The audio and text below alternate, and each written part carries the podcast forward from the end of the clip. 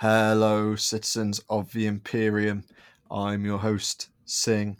With me, as always, my venerable Sigilite Varela. Hello there. And also with me, a curveball. Because no, it is not Slaves to Darkness this week that is gracing your living rooms, hobby spaces, and wherever you choose to listen to this podcast. We don't judge. Um, we're coming in with something a little bit different. As you can tell by the title, today we will be covering Sigismund, the Eternal Crusader, an excellent little Great Crusade story. Not even Horus Heresy, really. I think it's classed as Horus Heresy, but a Great Crusade story from John French. Uh, Varela, why is Sigismund the best Space Marine to ever do it? No. No. No? Who Banana. is?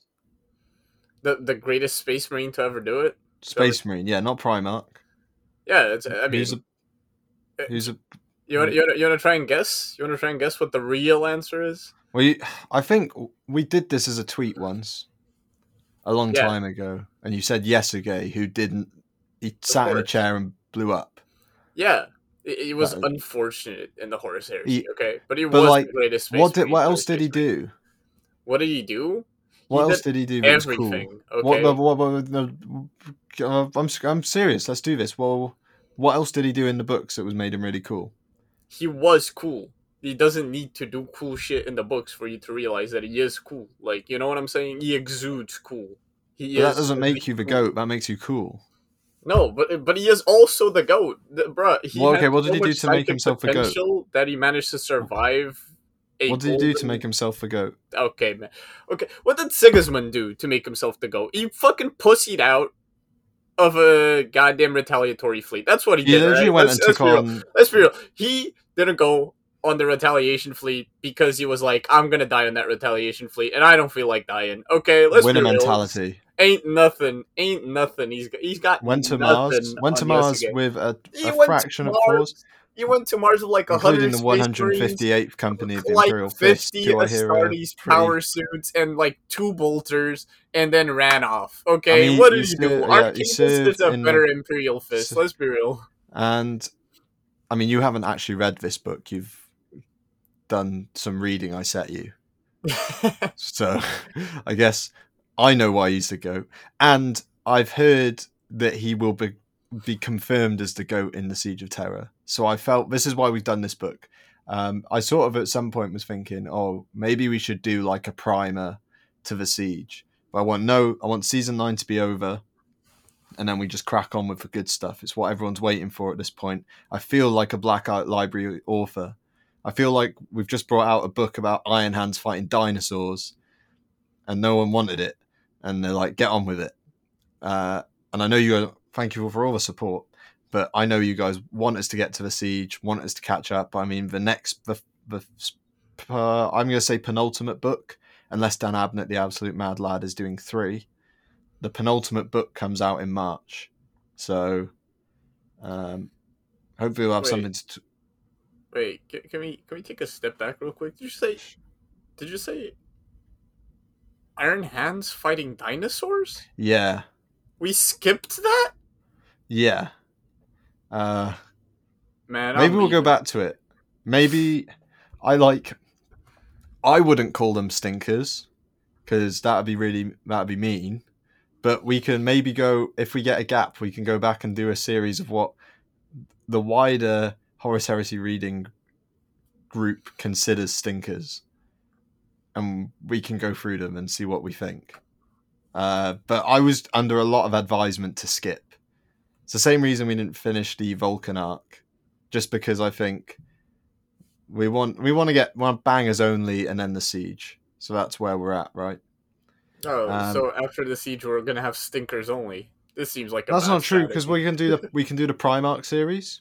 Oh, true, true, true. We can do I'm sure some other characters. So basically, there's a Primarch series going on, which is set in the Great Crusade, and there's also like like this book, which classed as a Horus Heresy series, but I think it's like the Primarch series. It's more Great Crusade focused on other characters. So I think so far it's just Sigismund and Luther have had character books, but I'm hoping. I'm hoping what it actually is is it's a first captain series, basically, sort of like the second, the right hand man series. That'd be very cool because I think there's a lot of characters you could do with fleshing out. Um, Yeah, we need a Targutai yes Yesugei book like yesterday. Come on. well, Let's get it wouldn't you want um a, a, a- what's his name? He's Quinn? Okay, You literally had like Yeah. five pages of screen time, Yeah, that's why I prefer a Targutai Yesugei. but we've had loads of it. What's he gonna do? Sit in another chair? Yes, and blow uh, goddamn Blow heads up? off. No, he's gonna blow heads off from that chair because he's the goat. Mm. I feel like Yesugei's been pretty well explored. I'd quite like to see Raldoron because I think Raldoron's he looks like Soap McTavish. In theory, he's a badass. I mean, we are we're speaking from a position of a lack of knowledge. He may well like also pop off in the siege because he'll be there. The Blood Angels are there. The White Scars are there, but um, are there any characters left apart from the Khan? Uh, f- wait, for from the White Scars? Yeah, like notable characters. That, I, I guess the Thousand Sons guy they picked up, like the honorary White Scar. That's it, right? Revuel Arvida. Yeah, That that would, that would be cool. Yeah, I was thinking more about other um, legions though. Like I was thinking, oh, what's his name? Shit. Oh, uh, Rylanor. Like before he became interred in the dreadnought. that'd be that'd be it, cool. right? Because Yeah. no one no one wants an Eidolon book. Fuck that guy. Yeah, fuck that guy. Who, who I take a Saul. guy? I take a Saul Tarvitz book. Saul Tarvitz would be good. I feels like Saul Tarvitz and Lucius. Are, Lucius is quite well explored. I feel like we've like we we know what's up with him because he's he's like the whole his whole thing is he's like as deep as a puddle. yeah, but so- he, he used to not be like that, right? Like there's a, a few hints. Maybe On, uh, yeah. I mean, he's on the third introduced as a knob Yeah, but it's Horus like Rising. yeah, but Saul Tarvitz is always thinking like, oh, he didn't used to be like this. Like, yeah, so that'd be cool. Yeah. Rylanor, Tarvitz, and Lucius, maybe like a little. Because you could have multiple characters, but you have a headline character. It could be Rylanor. Yeah, yeah. get, get Graham McNeill to write all three of them, so it becomes weird or something. I don't know. Uh, um, I was trying to think of an Ultramarines one, but I'll be honest with you, mate. I give up. Um, I like him in Heresy. Marius Gage is kind of cool, but none of them are like, oh, this would be really interesting. Maybe Aeonid Thiel. Oh, Marius Gage is in 40k as well. Yeah, You know that? Um, I was speaking about that yesterday. I mean, we're, we're a little bit off topic. We'll get to a 10 minute mark. We'll start talking about the book. Um, Marius Gage, I was speaking to someone on a, in our Discord about this because I understood that the Macragge's honor was like, because I don't remember, I don't know how they did it. Um, it, I'm under the impression that the way that Cadia being blown up was announced was through Battlefleet Gothic 2. Maybe they did a book as well, but I was always under the assumption, and and the Macragge's honor was in that game, Yeah. and Guilliman had it as his flagship in the Indomitus Crusade. But the last we saw of it was, it was off in the warp, and I know there's actually the only Horus Heresy graphic novel ever made covers is like a so like a graph a comic covering what happened to them at Macragge's honor, um, which looks kind of cool. I use the artwork from it quite a lot. It's quite cool. Um, but yeah, what other legions?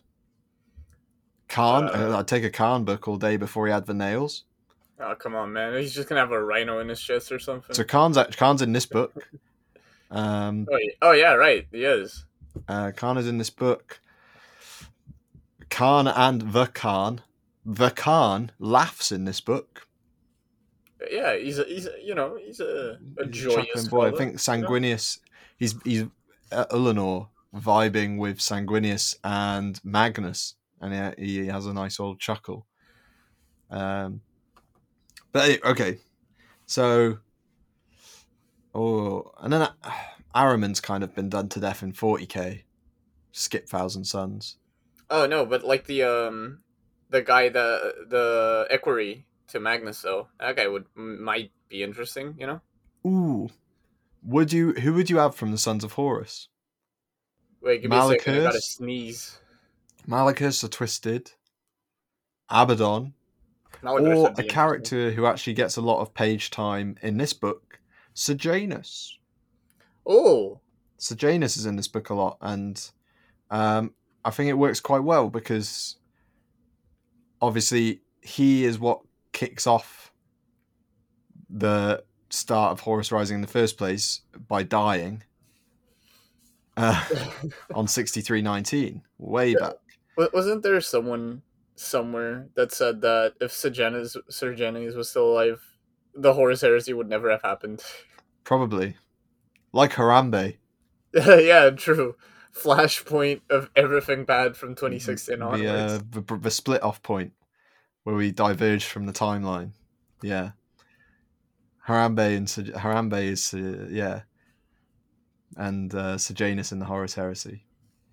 Um, so so yeah, this this book, this book is also really intimately tied to Horus Rising. First off, I'll say by saying it is a a great book. I would instantly class it as a banger.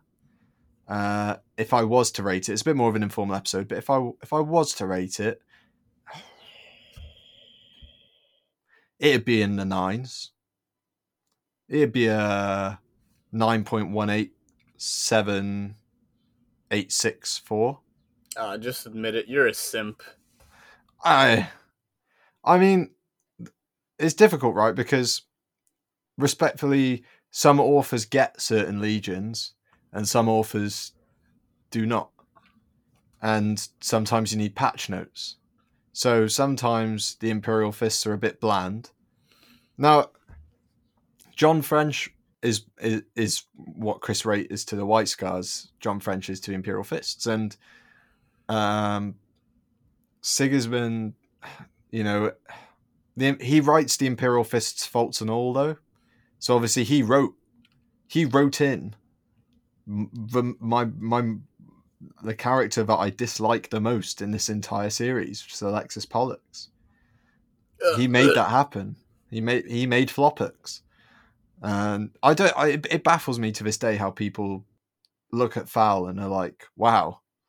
Huh. Really showed them Iron Warriors. I mean, did you What an ingenious maneuver. did you you got into you know could have like destroyed them all um i i would argue that perhaps john went i don't know do you, do you think i mean you didn't even read that though did you because we did it as a short story episode Yeah. and not show short short story because it's a novella, which is kind of like this one. Um, and I was like, has he done too much? Like, I just feel, I just, I just feel like you wouldn't. Even an Imperial Fist would probably just be like, "Fuck it, I'm just gonna leave Dorn on read for another hour." Uh, I, I do love this character development right here that we're that we're witnessing. Well, I'm pretty sure in that in that episode you staunchly defended Alexis Polux and you've Yeah, just slowly been circle. waning. Yeah. I've come full circle, man. I I wanted to back him. This is the thing, though. Cooler Imperial Fists have come along, so I can throw him under the bus now. No, Now true, I know he's, I now I know he's the worst of them. Uh, where is he? I still don't know. Every I think every couple of episodes I ask where is he. I I have a feeling he's going to turn up at the end of the siege with Oh. Guilliman. No. No, please. Can you just be I- stuck on Sotha with, with a I a think the Emperor is going to trip over him on the Vengeful Spirit. get, and get beaten up by Horus as a result. That's how the Emperor gets like the Emperor strikes down Horus, but Horus like falls on top of the Emperor because the Emperor got tripped up by him. By Polux, and the Emperor just takes all the all the flack from casting Horus into the warp. Yeah, that'll be it. Sorry, oh, oh, leak. Accidentally leaked to the end of a book.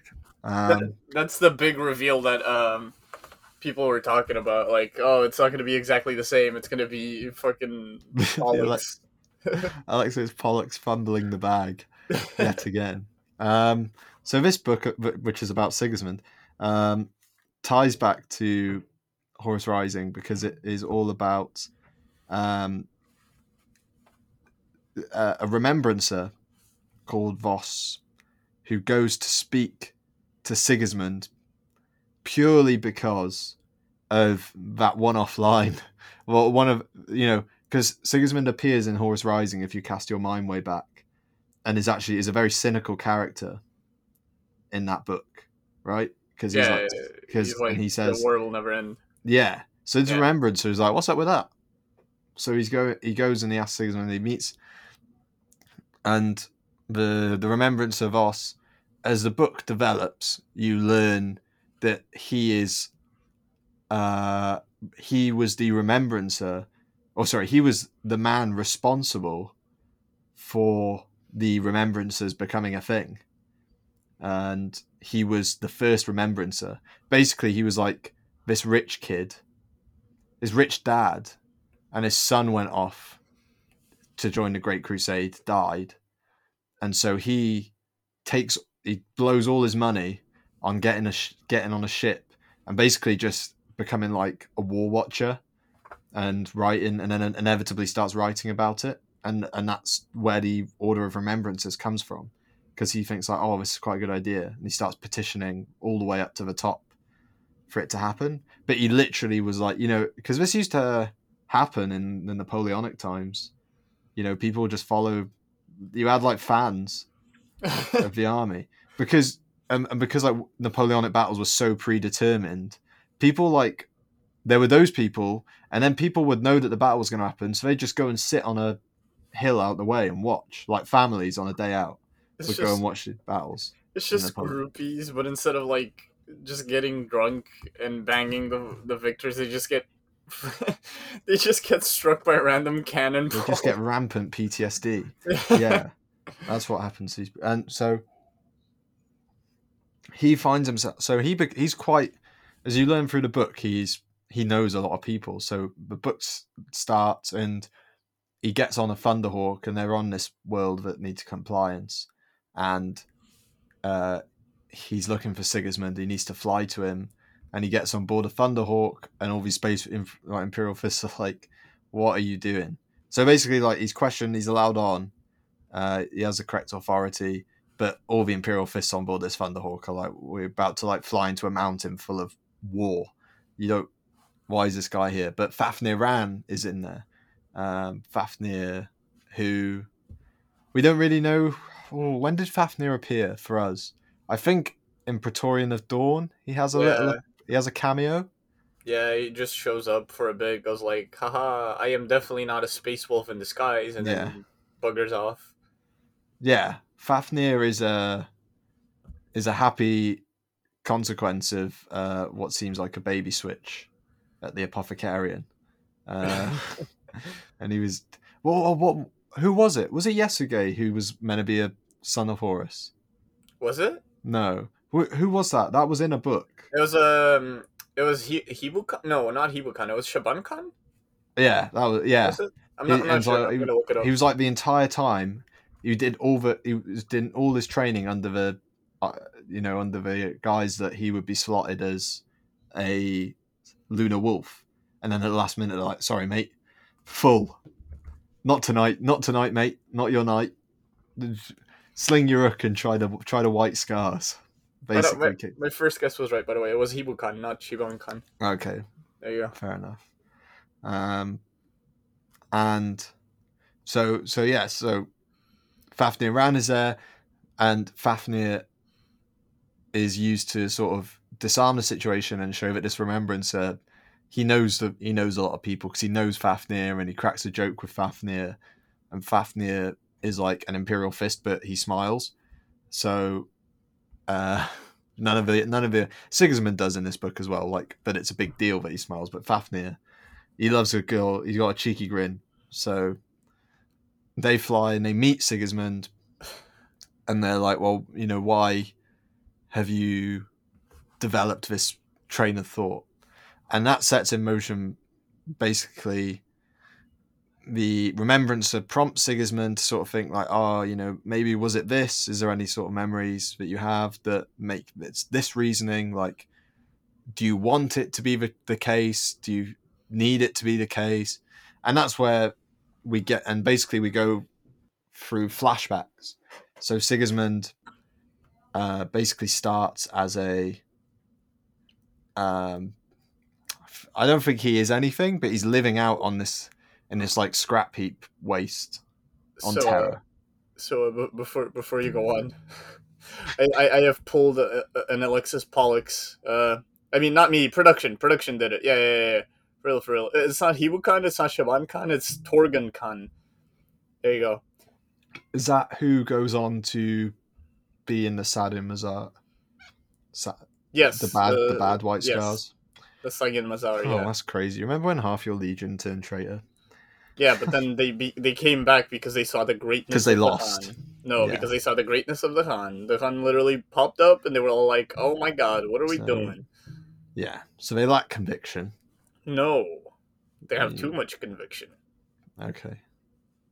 Um, But yes, uh, Sigismund, orphan in the middle, in the middle of some metal. That's right. And uh, I don't really know what to expect from Sigismund, but he's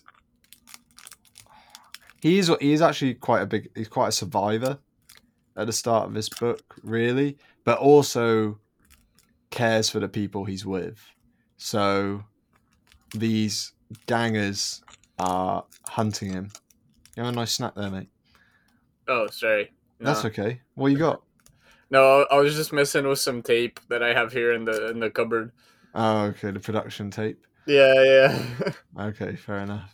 Um, I'll, let- I'll, let you, I'll let you crack on with that. Um, so he's basically these gangers come down from the mountains and hunt poor little scrap children, and there's no adults for some reason, like a, in a true coming of age movie.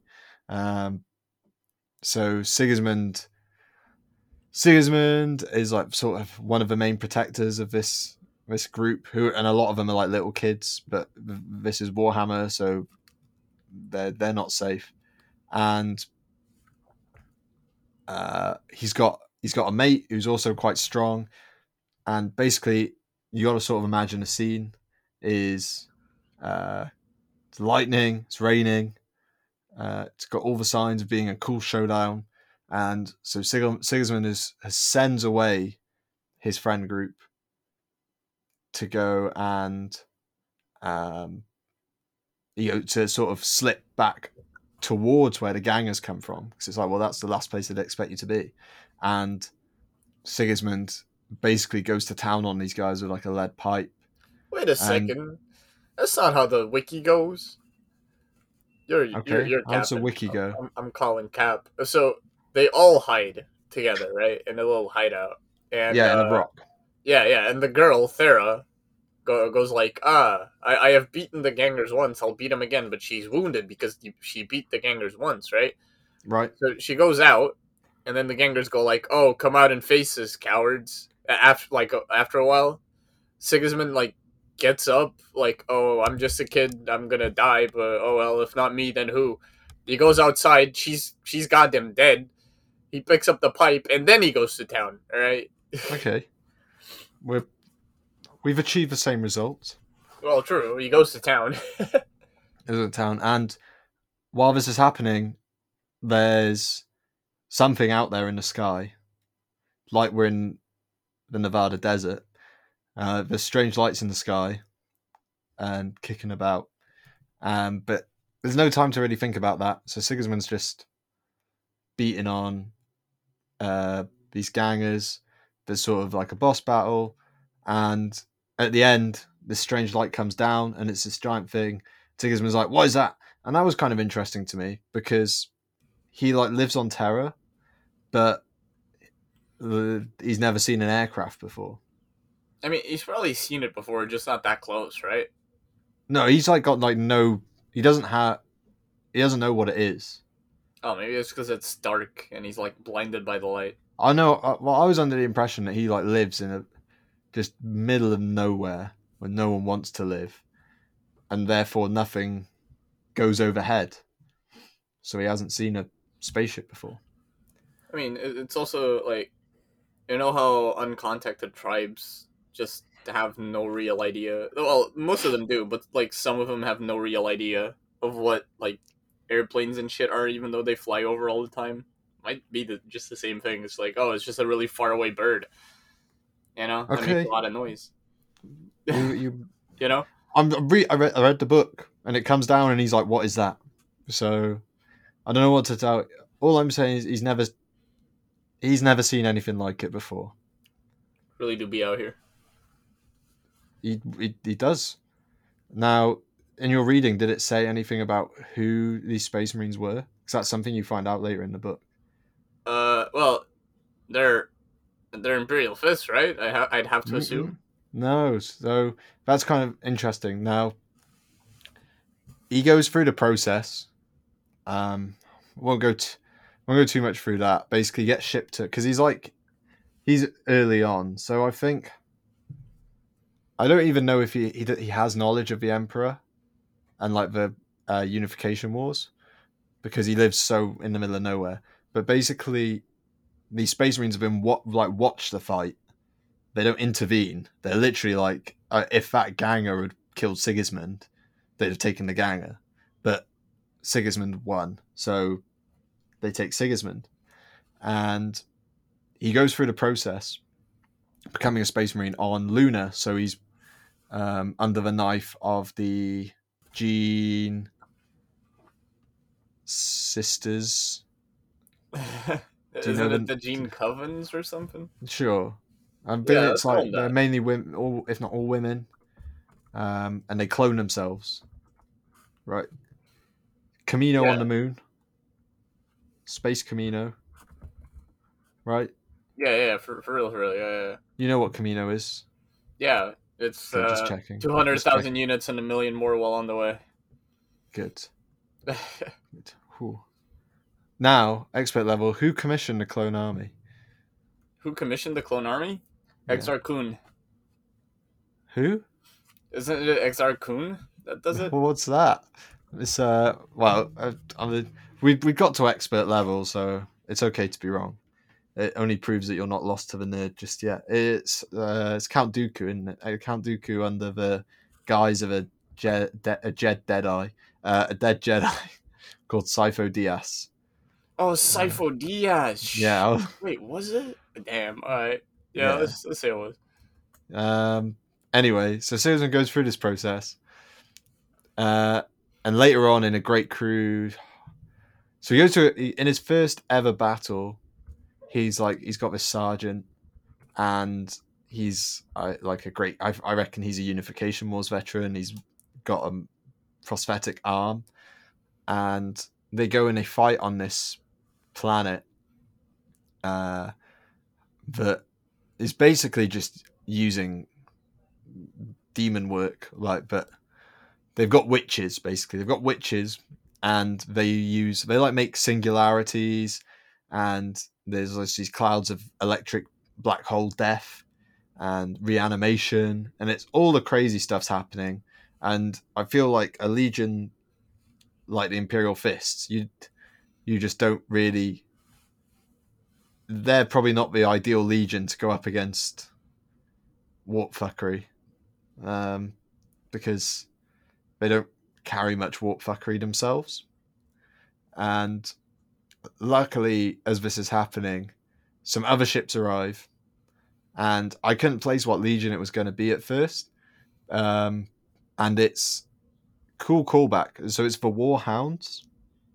Yeah. So, so the World Eaters before Angron come in and just tear it up, and like it's this really cool moment in the book where Sigismund and, and Fafnir Rann, who are basically like squaddies together, new guys, are like, oh shit, they let the wolves, they let the, they let the dogs out, uh, and then they start singing, "Who let the dogs out?" It's a pretty Yeah. cool part of it. It's my Yeah. favorite part of the book. You know, they, they found they found um Malcador's personal rap collection. Yeah. Yeah, I like the. Unfortunately, uh, Jonathan Keeble narrating this has a tantrum and refuses to sing it, uh, and it's a whole thing. And he storms off, and you have to skip to another part of the uh, audio book for him to come back.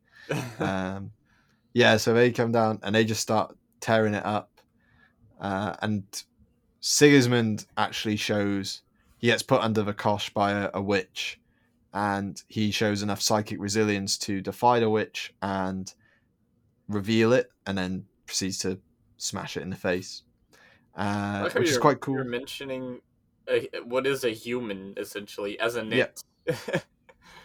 Yeah, well, damn. well, we're on that Imperium timeline, man.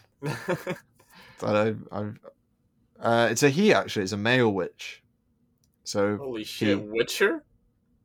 uh, yeah um but uh so he, he kills he kills the witch and and then basically in the aftermath of that night lords arrive and they're like off you fuck we've we're in con- control here and this is a big theme throughout this book is a, the conflict for the most part is looking at how the legions interact with each other in the Great Crusade, and the problems that that arise when legions clash, and who's if someone jumps into the system which is slightly higher up the chain, they can basically undo uh, everything. So the Night Lords arrive and are like, technically, we've got authority, mate. So jog on. yeah, make like a tree and fuck off. And uh, uh, but basically, the Night Lord says the line, "Oh, we have come for you," and Sigismund goes flashback within a flashback, and that's what's said to him by um, by the Space Marines that take him all the way back on Terra. So it's revealed that the Night Lords, I think probably pre Curze, they liked to hunt. And this but this was back in the day where everything was very normalized. So even though that legion picked him up, he was uh, ultimately shipped off to become a Imperial Fist, um, which I think is quite cool. But I, it means he has a lot of resentment for the Night Lords because he never wanted to to be. He just wanted to be left alone. He never wanted to be a Space Marine.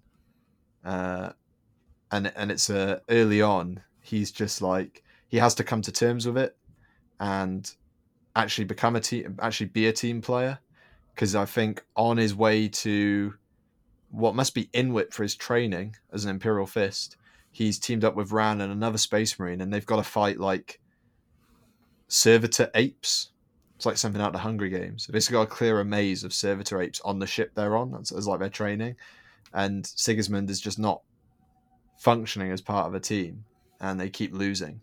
So Fafnir tells them to get it together. It's too, you know, you're a you're a absolute death machine now, and you've got a job to do, and it's there's no point looking back. So let's go for it, and that's how uh, that's sort of how Sigismund gains clarity of focus. That's how they kill Servitor Arambe. and then all Mhm. changes. and everything goes downhill from there. Yeah. Um, so, so it's it's a really interesting sort of opening third because Sigismund is you because you know I'm sure you probably agree with this. From the outside looking in, every Imperial Fist probably feels like they like rush to the recruitment office and throw themselves at the feet of Rogal Dorn and say, "Please pick me." Oh Um, no, they don't rush to the office. They form an orderly line and Yeah. wait for their turn, which is But- even more boring. I don't know if we've actually seen that happen because Archamus is not. Archamus gets like pulled out of prison to get recruited, right? As a kid, Does he? I don't know. I don't all the way back in Praetorian of Dorn, he's on Inwit. Yeah, that- it had Dorn in the title. I don't really remember much. Yeah, well, I mean, it's a pretty good book. Um, and he could he could have a book as well. Archamus, Archamus could have a book. True, true, head true. of, head of the Huscarls. Um, that come on, Praetorian of Dorn is a good book. Let's not let's not beat around the bush here. Because first of all, it's an Alpha Legion book. It's not an Imperial Fist book, That's true. That's true. and it's literally like the opening sequence is the Alpha Legion conducting a, an attack on the inside the Imperial Palace and like specifically blowing up every Primarch statue. Not very Alpha Legion thing to do, that mind, because all of the Imperial Fists are like, right, who is it? Is it is it the Sons of Horus? Are they here? and it's like, oh, well, they've blown up every statue of the Primarchs except Alpharius and Dorn, so I'm gonna go with Alpha Legion. I mean, yeah, but isn't that like kind of their deal? Like at some point they reveal themselves, and it's like the hopelessness that they're you know they're there, but you can't do anything about Mm. it. It's part of That's a their fair campaign. point. Yeah, that's fair. Um, the sort of perhaps arrogance Yeah, of the Alpha Legion. They get they get a little bit too cocky. Um, but yeah, so Sigis- Sigismund is not. He doesn't doesn't really want to do it at any stage. But by the time he he's never given a choice, you know. Um, I think he's dragged. You know, he's dragged onto the Thunderhawk, and then he basically wakes up on the operating table. Well, that's not true. I think he's then made. He's basically in like little Space Marine selection camp, and there's like hundreds of kids, and you've got to make it to through like this maze, or you won't get fed, and it's really difficult. So he just keeps going hungry, and then he finally gets it together, um, and he starts getting fed, and he figures it out, and he proves his worth as a survivor, and then goes on and gets strapped to a, you know, a surgery table on Luna, and he's like, "Do I really have a choice?" And I'm like, uh, "No." Oh, Um, dude, I just had an epiphany, by the way. Like, complete off topic here, but I just realized who Fafnir Rann got switched with at their nursery. Who? It was Bjorn. It was Yeah, Bjorn goddamn is- Bjorn. Bjorn is not very space wolfy. Yeah, Bjorn is very Imperial Fisty, even. He's quite honourable, isn't he? When he shoot because he shoots down Kaspar Hawser and then goes and gets him to make up for his mistake. I feel like a other space wolf would be like, well, Kaspar Hawser is a survivor. You, I'll earn his keep figure it out. Do on the job training, mate. Yeah, yeah. See what Fen- see if he can survive Fenris. Uh, yeah, maybe, maybe. But Bjorn also looks very space wolfy. Uh, yeah, but then again, he's on Fenris, so like, can he really help it? I don't think so. That's just the atmosphere. The atmosphere of Fenris enhances your facial hair growth. Yeah, it's the whole, Oh, okay. it's the whole the power of Fenris gives me psychic powers thing, but it actually just makes you grow facial hair and top knots and shit. Nice. And yeah, so the sort of second phase of the book is Sigismund becoming a Templar, which is really interesting. So um, he gets basically the phalanx arrives and he gets the opportunity to go onto the phalanx during sort of some downtime of a Great Crusade, and the so the Templars are actually it's kind of a weird one, right? It it you know it's a strange thing, and it's happened for a couple of units in the Horus Heresy. Um, so another one that comes to mind, I don't think they're mentioned in any books. They might be, but are the Crimson Paladins for the Blood Angels. So like the Blood Angels special Terminator unit in Horus Heresy, and the Templars. It's like, oh well, what's their gaff? Uh, what's their deal? And it's like, oh well, they guard the temples. And it's kind oh, They guard So the why- temples and they like swords. and it's like why why you know it's kind of like oh well why are they being fielded everywhere then it's you know it's kind of weird it's like i feel like the templars should have been and and and it is sort of said it obviously it's like oh well you know we go and do we leave the temple for this reason. But it's kind of why why are they not just oh yeah these are our major badasses that we send to go and kill everyone. You know? Also, so oh here's, here's all here's all our you know here's all our best swordsmen and we keep them in an impregnable space fortress in case anyone decides to come on board you know and basically the only people who are going to likely break in is uh other imperial fists so sigismund goes he basically after that battle where he meets the warhounds and the the night lords he goes onto the phalanx and he gets to go to the temple of oaths to recite the names of the squad members he's fallen. He like carries their names with him to the to the temple, and he's like, "Oh, these guys look pretty fucking metal, mate." I, All right, because he's the only survivor, right? Uh, I mean, his sergeant dies. I'm pretty sure his sergeant rolls a one on his plasma pistol, Wait, and did it blow up? I think so. Um, I think he's like his gun blows up and then he dies. Um, to a singularity that the witch has sent down. And so Fafnir is there. I think Faf. I think no. I think a lot of his squad survive, but several die. And him and Fafnir take those squad members' names, sort of their memories, to the temple to recite their names. He's like, these Templars seem pretty cool. So he comes and he, um, he sits down with the. He goes to the temple doors one night because they have night in the phalanx. Um, he goes and he and he kneels and he says, "Can I come in? I want to be a Templar." And they're like, "No, fuck off." And uh, he's like, "Well, I'm not in your temple, so you can't kick me out. I'm just gonna sit here." Basically, um, no, that's not true. But uh, yeah, he basically he's he sort of sits there every night, and in the day, so in the day he's going about his duties, and then he literally will go and he like sits for you know, kneels. I say sit. He kneels for all night for months. I think, if not weeks, maybe months. But Bro, and... wait, wait, wait! Isn't that like that? Uh, oh, who was it? There, there was um, in one of the early books, someone um, who just walked up, like it, it was a bunch of kids that walked up to this uh fortress, like while it was snowing and shit, and they had to stay uh, it's the, the Dark Angels. I remember that. Yeah, like yeah, Zahariel yeah. and Nemiel. Yeah, yeah, yeah. That's just have to vibe outside until they let in. Yeah. So, um, so like that, and he basically has to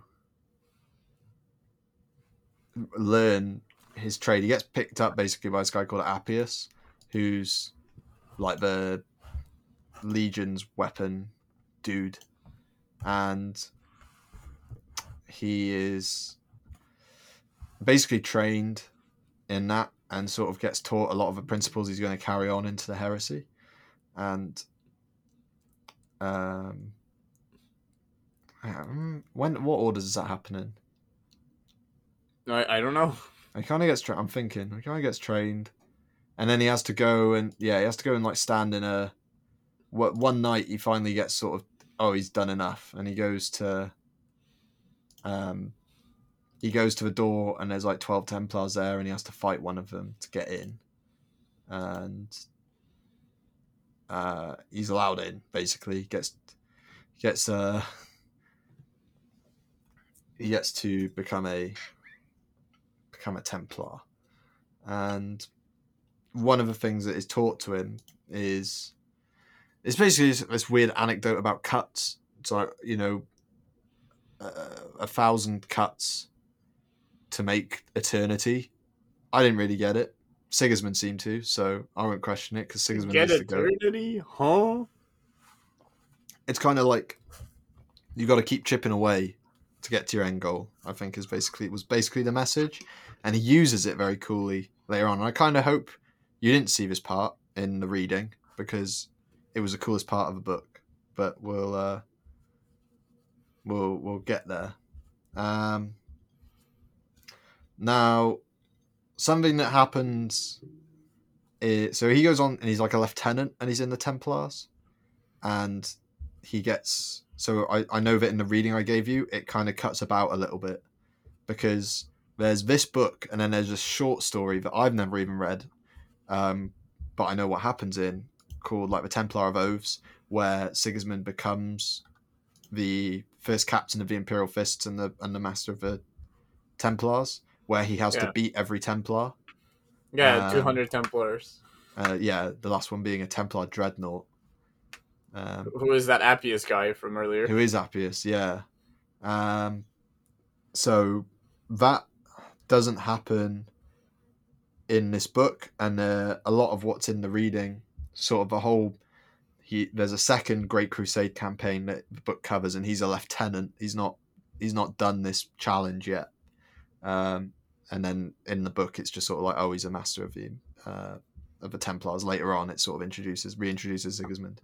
Um, so the other one is a really cool. I don't know how to feel about this. It was quite interesting, but basically the Astrani campaign where the Astrani are like I don't know. They're they're like they're kind of like Mechanicum, but they're a bit more into humanity. They're sort of they're clearly like a tech enclave that got cut off during.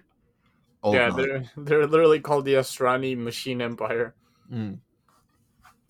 So all their fight, and they're all in like it's like a caste system. So all their fighting is done by these guys called the emissary class caste, which is a bit disarming, right? Because it's like, oh, they've sent some emissaries to come and see us, and you just get shot in the face.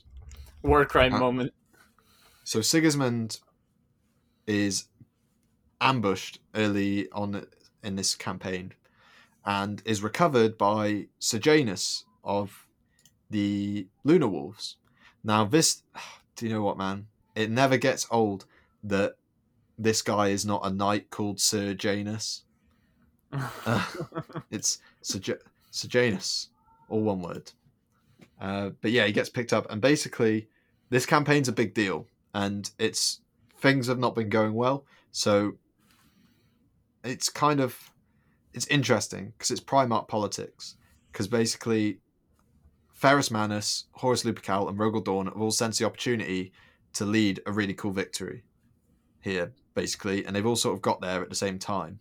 So now it's kind of like, oh right, well, how do we do it? And Ferrus, Ferrus, who we don't really, we haven't really seen, especially on the podcast, we've barely seen him. Um, he's very arrogant. He's aggressive. I wouldn't say arrogant, aggressive, and he's just like, I want to destroy this whole this whole gaff. They've defied us. They got to go. And Horus, Wait, that's not true. That's the other way around. According to the wiki, anyways. the wiki's wrong then. The Oh, reading is incorrect. Oh no, I'm just bad at reading. Okay. Good. Okay. I'll remember that when I'm marking your work later. Um, but yeah, so Ferrus is very aggressive, wants to destroy them all. Mainly, and it's interesting. So it's because they're an affront to the Mechanicum, and by declaring that, Ferrus gets the backing of the Mechanicum, and because the Mechanicum do their own thing, he's got more by by having the Mechanicum on side. He has more leeway in what to do with a situation. Dorn is like, maybe we shouldn't be such a massive mega knobhead to these people um, and try and slow things down a little bit. And Horus is like, I want to hear what Sigismund thinks because that's why we brought him here in the first place, you crybabies. And it's like, wow, this guy would be really good at being in charge of other Primarchs. I'm sure hope that hasn't come to bite us in the ass later. uh, what's this book series called again? And uh, so he he goes down the middle, and Sigismund basically Sejanus is like, right, so you've said that we should be more tactile and be a bit more hands off, which is the opposite of what Ferrus said. So Ferrus fucking hates you now, and also you've done exactly you've gotten you've got Horus to agree to exactly what Dorn wanted because you're a little daddy's boy, and Sigmund's like, no, I'm not, and he's like, well, I mean, you're literally like he's your dad, so you're gonna have the same opinion, and he knew that. So he's kind of used you to play Ferrus. And so he was like, oh, okay, well, it's still my opinion. So it doesn't matter if it's the exact same as my uh, Primarchs, because, you know, that just means my Primarchs are done. yeah, I Um, definitely didn't get gaslit into this opinion by my Yeah. farmers. Um, so he ends up, at the end of all of this, uh, having to fight. Um, basically, Ferrus really guns for Sigismund, and he has to fight an Iron Hand at the end of the campaign um, to sort of settle it on settle it settle this on the court. Um, so he fights an Iron Hand called Foss, who basically fights exactly like an Iron Hand would. And this kind of this is sad because I feel like if I was to collect another army, for example, if an Isstvan Five campaign book comes out, you know what I'm going to do, Varela? what are you gonna do? Uh, make a small portion of the ten thousand Morlocks that were on that. Were on What the are you gonna make like a thousand or so of them? Yeah, I'll do ten percent of the uh, of the force. Um, but that so I you know I like the Iron Hands and I think they're cool, um, and they're actually quite. They're very close to the Iron Warriors in the sense of like they really don't tolerate failure very well, Um, anyway, Foss basically beats the crap out of Sigismund, and Sigismund sort of uses. So it's really, I was like, because it's like Sigismund's like blocks a blow of the mace with, uh, by holding like out his sword, and he's got like his he's got his clenched fist on like the hilt of his sword, so the Iron Hand just smashes that in, and like the his gauntlet like merges into his fingers because it's beaten so badly. So he's just got like metal shards and mushy fingers, uh, and he's still because he is the goat, still manages to get like a one up and defeats the Iron Hand. He just swapped hands, bro. Maybe, but basically it's pretty cool. He's got like he's got the sword in the mouth of the Iron Hands, basically, uh, and is like yield. And Ferrus Manus comes down. He's like, "Uh, you know, he'll die if I. He won't yield unless I tell him to. And Sigurd was like, "Come on, man. This was like the whole reason for this. Don't be a sore loser." Ferrus is like, "You're right. You are the goat." And he tells Foss to yield so that Sigismund doesn't have to kill Foss. Um, and that ends the sort of Iron Hands part, and it's but it's interesting because it's intelligent politics. Now this part you are gonna like. I'm I'm blasting through it, but I know this part you'll like. So the next part of Sigismund's career, uh, he goes on secondment to the now World Eaters, where he meets Kharn, and this is obviously the World Eaters now. So they're all incredibly more schizophrenic than they already were. They've all got the butcher's nails in, and he goes there. Basically, a couple of Primarchs have had. So this is kind of before the Emperor is the Emperor, right? He's not. He's just letting people do their thing. Uh, I assume in some level he's commanding the Great Crusade. This is pre Ullanor, but other legions are sort of like this guy is a maniac, and we need to try and fix his legion. So Dorn and Guilliman send representatives. Uh, so there's like an Ultramarines company and two Templars go on secondment to the World Eaters um, in an effort to try and rub off on them a little bit. Obviously, this works exceptionally well, uh, and the World Eaters are saved. They all take the. Uh, they everyone has the uh, the butcher's nails removed. The Emperor changes his mind, removes his Angron's butcher's nails, and uh, that's why obviously Angron helps kill Horus on the Vengeful Spirit at the end of the Horus Heresy. Of course. Uh, no, unfortunately, this doesn't happen. But there is a scenario what?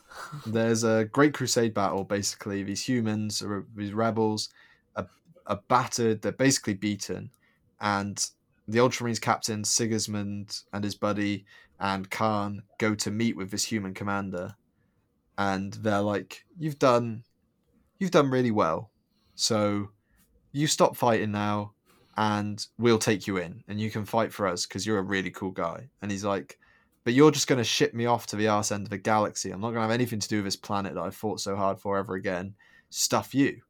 And Sigur's, and then, so the Khan is like, uh, so Khan, sorry, not Khan. Yeah, I was about to Um, say. Khan is like rum rum as he pulls up on the front of his rhino. And it's actually a Land Raider. We need to clarify that. He actually got, re- Loken pushed him into a Land Raider. I, re- I reread that recently. Wait, for real? Damn, bro. Yeah. So even bigger, even bigger model. His new model's going to cost way more money now. Shame. No, no, Um, it's because it was a special occasion. Usually it's a rhino. Usually it's a rhino. Yeah. He pulls up on his rhino, meet meet, and he, um, he uh, basically says, "Do you know what?" Kharn is like, "I respect it. We're gonna come back in an hour and we're gonna kill you, just so you know." And the Ultramarine is like, "What the hell are we doing? Uh, we need to talk him down. This is just my men are gonna potentially die."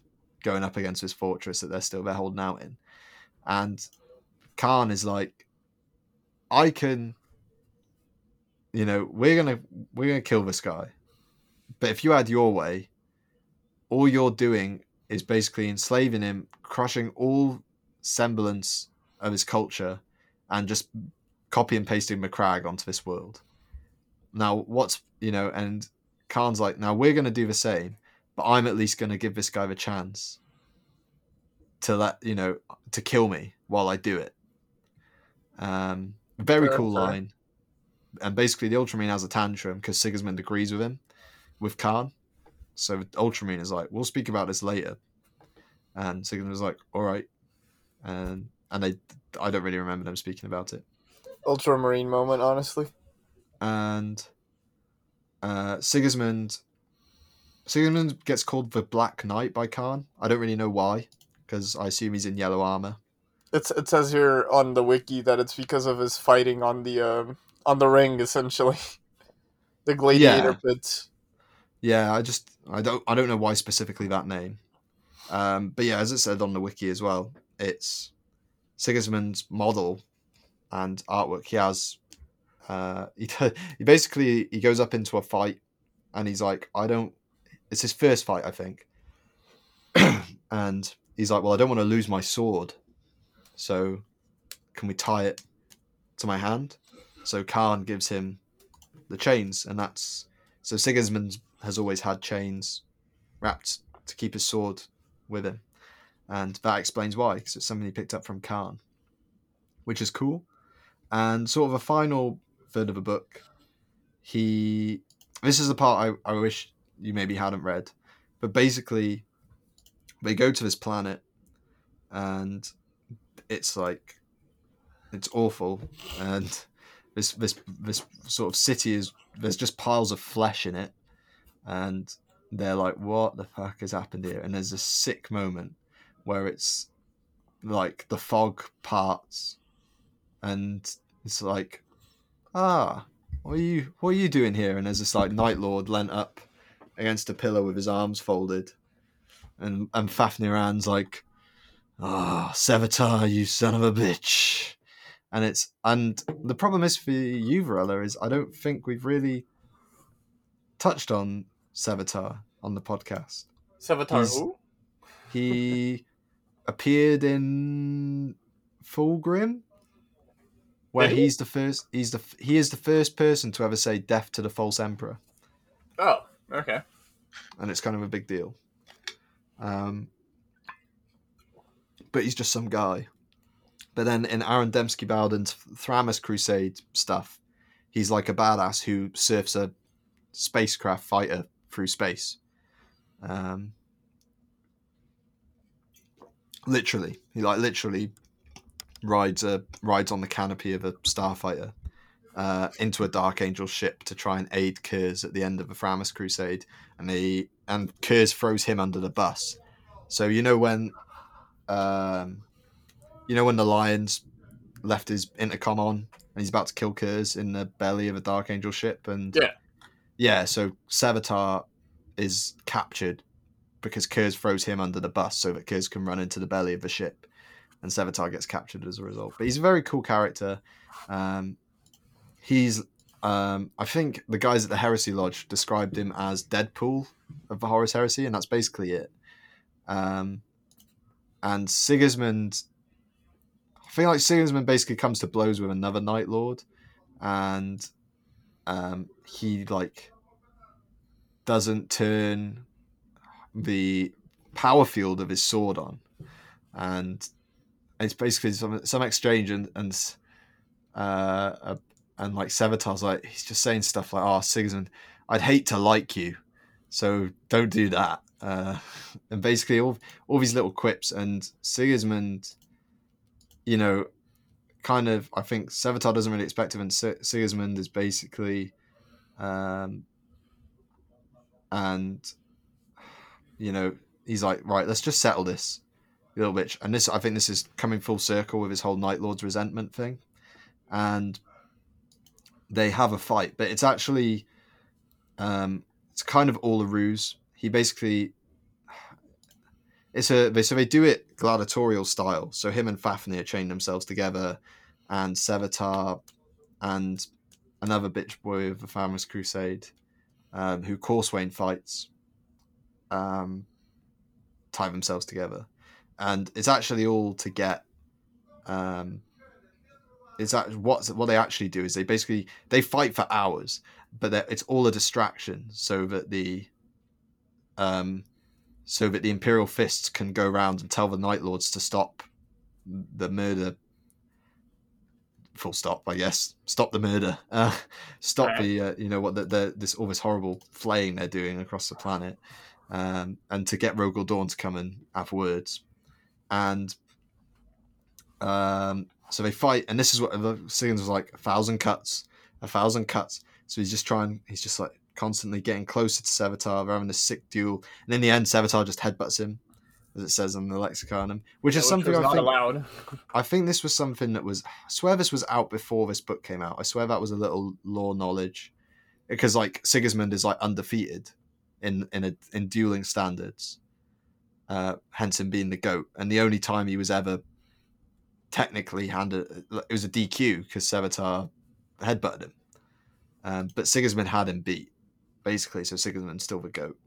Um, and he was like, "Look, Sigismund, you know, you can be you can be nice and all that, but at the end of the day, when it's when it's time to fight, the gloves are off, and I'm you know you just got to be doing whatever you need to to win." And he teaches Sigismund an important lesson. So I really hope Sigismund like kicks Sevatar in the balls in the Siege of Terra. That'd be pretty funny.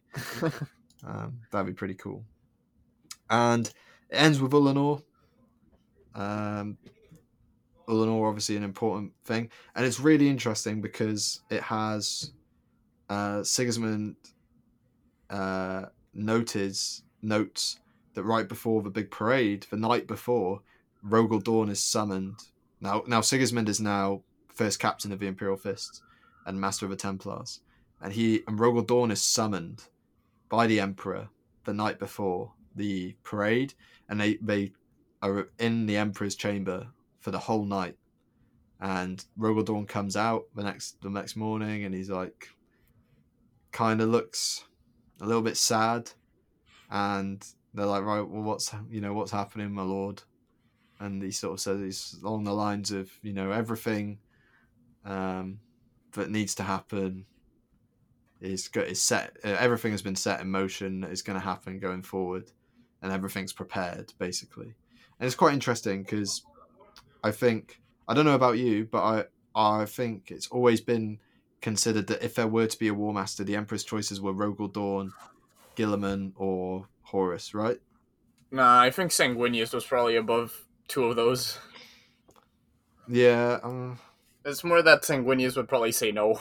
the other Primarchs never cons- I never hear the other Primarchs say Sanguinius because it they. I think most Primarchs most the- Primarchs are coming it from the the ability to command and I like lead like lead military forces, whereas like Sanguinius would be the best, the nicest. Sanguinius is a nice guy, right? Yeah, but doesn't wait, wait, doesn't Jaghatai explicitly say he hoped for Sanguinius to get that place? Oh, okay, that right here it there it is. I was like, where's the bias here? there is like, oh, no it's- bias, but It's like, Jaghatai's Jaghatai's choice. Oh, I see. no, no, nobody, nobody else really says, "Oh, it should have been Guilliman" or "It should have been Dorn." It's either, "Oh, it should have been Horus." There's that one that goes, "Oh, it should have been Sanguinius," or there's people that just go like, "Ah, it should have been me." Um, nah. Well, I feel like whenever conversations about who could have been War Master come up, it's, it's those three. I think Sanguinius would never take it, but you're right. Sanguinius would just never take it, so he's Yeah. kind of out of the running from the sense of he just wouldn't do it. Um, I think like I think the lion thought it should have been him. Yeah, Angron too. Angron. Angron. The ultimate uh, alternate universe that everyone wants to see is just Angron ordering everyone to attack planets. It's like, uh, uh, send everyone, um, kill them all, or just only sending himself, which would probably be um, should probably be what actually happens. Everyone else would just be containment, and he'd get to go and kill everyone. Oh, I need to show Um, you a meme after this now that you've reminded me of. So it seems like Dorn. I don't know. I don't really know how to interpret it, and you haven't read the book, but um, it seemed like maybe Rogal wanted it to be him. I, you know, I don't know. And after the Imperial Parade, Sigismund actually sees the Big E up close, so it's quite interesting because like he does Sigismund is down on the floor at Ullanor with everyone else and he sees the Big E, and it's like big ball of golden light man. And then when the Khan's having a chuckle with Sanguinius and Magnus, they're all coming down the steps. Like Sigismund's waiting like a dad at the end of school, I guess, to pick up Rogal Dorn.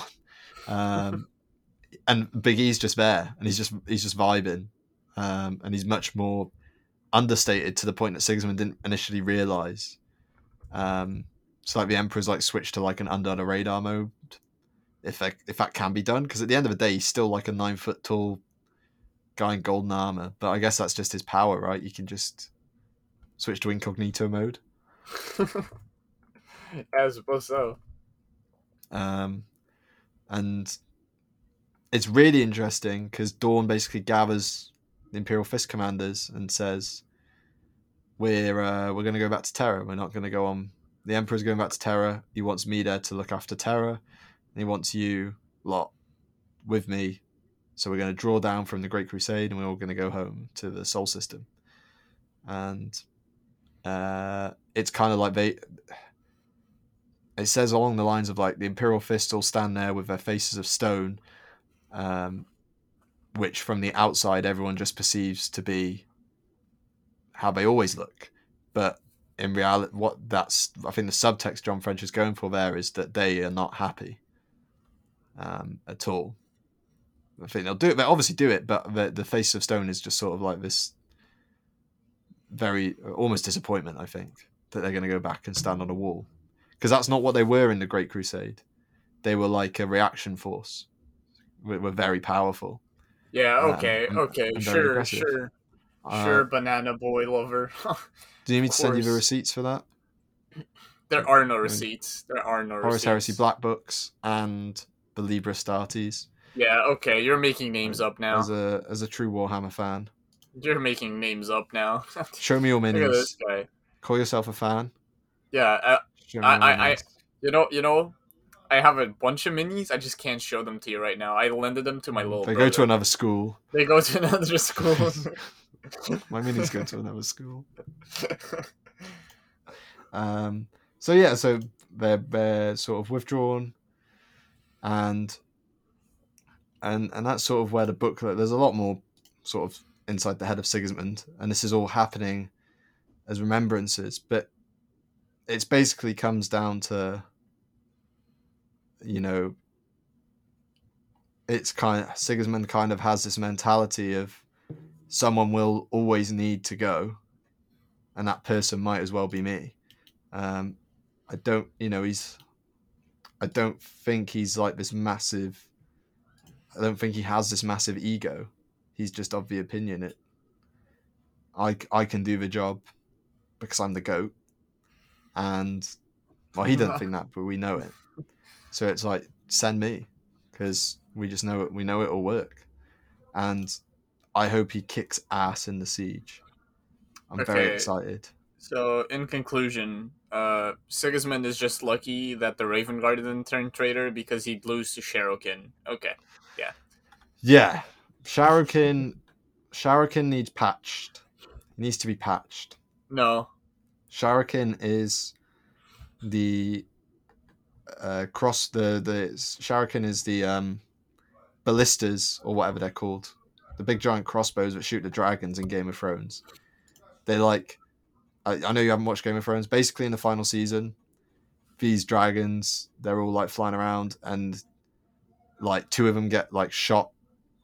Or, or one, sorry, one of them Yeah. One one of them gets like insta killed just out of nowhere. They're out, out on the open ocean, haven't seen these ships right by right by them, and get one. T- the dragon gets one tapped, and then. Uh, oh, and, and the writer's excuse for it was, oh, uh, the Daenerys, who's obviously the dragon lady, she forgot about the Iron Fleet. so Huh? she forgot. She forgot. And in this, in like the start of the episode, they're like, oh, we got to watch out for the Iron Fleet because we don't know where they are. and then, so then in the finale, she's like attacking, or was like this penultimate episode, she's attacking the capital, which has like fifty of these things on on the walls, and also, um, like there's a, like a hundred ships in the harbor that all have them, and she just attacks out of the sun in the initial run, and apparently that's enough that she just destroys all of them, and they don't even come close to shooting her down on her final dragon. Uh, so the patch notes heavy nerf, uh, and that'll happen for Sharrowkyn if he shows up later. Uh, if he shows up again, heavy nerf, probably dies. No, Praise the no. Lord. You know, I think he's actually gonna come back in 40k, and he's gonna manage to kill Fulgrim. Yeah, he is actually Corax. It's an Alpharius situation. Your- Corax is dead, and it's actually just Sharrowkyn. Yeah, it's just Sharrowkyn going ham in the warp right now. Yeah. Um, I don't know if we'll see Sharrowkyn again. I hope so. Uh, He's on that ship for Sisypheum, right? Uh, maybe. That's the ship. Come I on, think so. production. Uh, well, that's one of the novellas. GMAC did a novella. I think it was his first novella called like Sons of a Sisypheum. Anyway, Okay. I'm excited. We're getting closer to the siege. Have you started Slaves to Darkness? I, I, have not. Oh, okay. Well, I'm like several hours in. It's pretty cool. It's a lot of bad guys. The Ultramarines are in it, and they're very scary, which is cool. Um, Damn. the Unstoppable Force is in motion. Bobby G on the warpath. Uh, so I'm excited to cover that next week. Uh, qu- question mark. Ne- next week, full stop. Um, Double luck, buddy. question mark. um, yeah, and we get we get to the siege, and we get to see Sigismund be the goat again. And Varela had it will be undeniable this time. Um, so Every single book of the siege where Sigismund shows up, I, I, I- will rate a two out of ten just to spite you. okay, damn. It's like you don't want authors to come on this show. hey Uh, man, John, If don't listen to this guy. He knocked out of the park. Hey man, all He's you gotta do is not write. Sigismund. Easy. It's a great book. Um, we're gonna be doing a drinking game for the siege. Every time Sigismund does something cool, we drink. I'm gonna be hammered. Varel's gonna be completely sober. Um, so okay, so, we do it like this. Okay, every time Sigismund does something cool, you drink. Every time uh, a White Scar does something cool, I drink. okay, so I'm gonna be hammered. Varel's gonna be completely sober. what the Um, hell? Hello? That's we'll see you guys soon for Slaves to Darkness. Thank you for listening to our little spin-off episode. Uh, Varela closes out as you're contractually obliged to. Yes. Don't mess it up this time. I, I'd like to uh, thank all of our Discord members uh, for for being there and talking. No, I'm joking. I'm joking. I I, know it this time. Where I, I remembered. Okay. Uh, I'm actually thanking all the people that uh, are following us on Twitter. Uh, t- dude, we're over a thousand now. Can you believe it, bro? Just a week away. you know that meme. Anyhow, uh, thank you to all our Patreons. Your help is much appreciated, and a special thank you to Sal's for being the true goat. Unlike, uh, what was his name again? I feel like we were just talking about him, but I don't remember his name. A- anyways, yeah, th- uh, thank you to all of all of you supporting us on over on Patreon. Your help is much appreciated, and yeah, that's it. Well done. You did it. It is goodbye from me and from Varela. I'll see you. Bye now.